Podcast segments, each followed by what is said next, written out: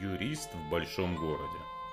Здравствуйте, меня зовут Сергей Пирогов, и вы слушаете мой подкаст «Юрист в большом городе». Это подкаст для тех, кто хочет знать свои права, законно вести свою деятельность, быть юридически грамотным и не быть обманутым. Сегодня расскажу все про то, как отслеживают наши банковские операции. В интернете очень много инсинуаций на эту тему, громких заголовков, но прослушав этот выпуск, вы будете точно знать, какими критериями пользуются банки, когда оценивают наши операции и подозревают нас в чем-то. Если ты просто получаешь деньги деньги на карту за свои услуги, либо от знакомых, друзей, работаешь в черную, а тем временем гайки-то у нас закручивают, что с этим делать? Буквально в начале сентября 2021 года Центральный банк приказал всем банкам ужесточить контроль за платежами физических лиц и выдал список критериев, которыми банки обязаны пользоваться. Вот по этим критериям банки-то и должны активно в каждодневном режиме выявлять сомнительные операции и подозревать нас в чем-то. Итак, что же это за признаки? Экономики. Их несколько буквально штук. Записываем. Первое. Большое количество контрагентов физических лиц более 10 в день или более 50 за месяц. Причем контрагентами являются как те, кому вы переводите деньги, так и те, кто вам переводит деньги. Следующий признак – большое количество безналичных операций с физическими лицами. Более 30 операций в день. И в данном случае никак не анализируется сумма, это может быть и 100 рублей, и 1000, и 100 тысяч рублей. Большие суммы операций между физическими лицами. То есть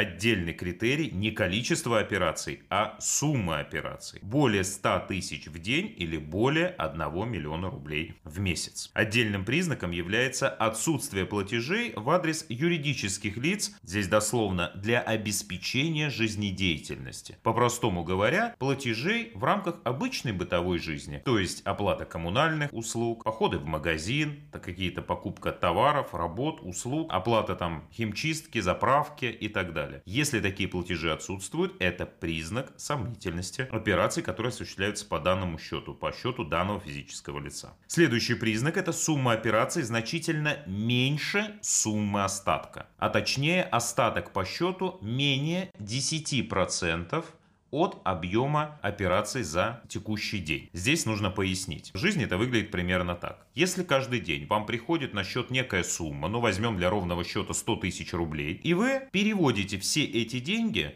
каким-то контрагентам, физическим лицам, организациям и так далее. То есть вам пришло 100 тысяч, а 95 вы потратили. Вам пришло 100, вы опять 95 потратили. И остаток у вас всего 5 тысяч рублей то есть 5%. Вот если ваши операции такой характер имеют, в соответствии с этими критериями, по мнению Центрального банка, это признак сомнительности операций.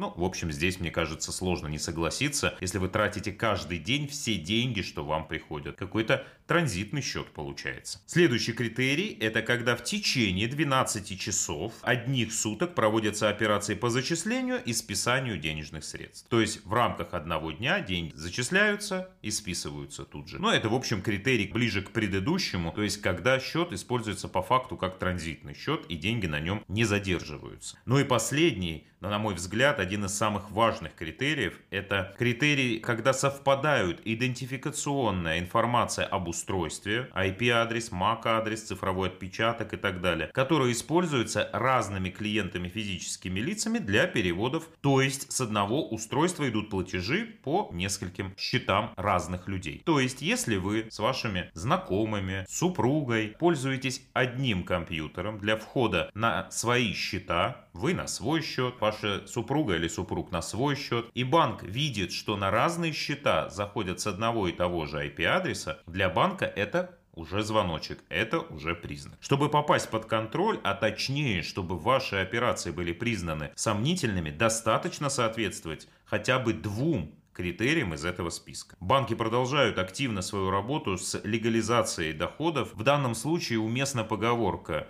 когда лес рубят, щепки летят. Конечно, попадают под этот каток и добросовестные граждане, которые, может, и соответствуют этим критериям, но, в общем, ничего противозаконного не делают. Тем не менее, что называется, справедливы эти критерии, несправедливы, мы работаем с тем, что есть. И какие же варианты? Вариант либо уходить в еще большее подполье, пользоваться только наличкой, контролировать показатели своего счета, но потом на самом деле возникнет такая же проблема, как легализовать доходы. Чтобы купить, например, квартиру или дорогую машину, ведь вся нормативная база на сегодняшний день сформирована для того, чтобы контролировать не доходы, это скоро уйдет в прошлое, а контролировать расходы, когда у нас с вами просто спросят, откуда у вас деньги на такую крупную покупку. Ну и второй вариант – легализовать свою деятельность, свой бизнес, свое хобби, подработку, подобрать выгодную систему налогообложения и, собственно, работать легально и спокойно. С вопросами по каждому из этих вариантов я, конечно, могу помочь. Ну а какой подходит именно вам, каждый решает сам. Вот такие пироги на сегодня. С вами был Сергей Пирогов и до новых встреч.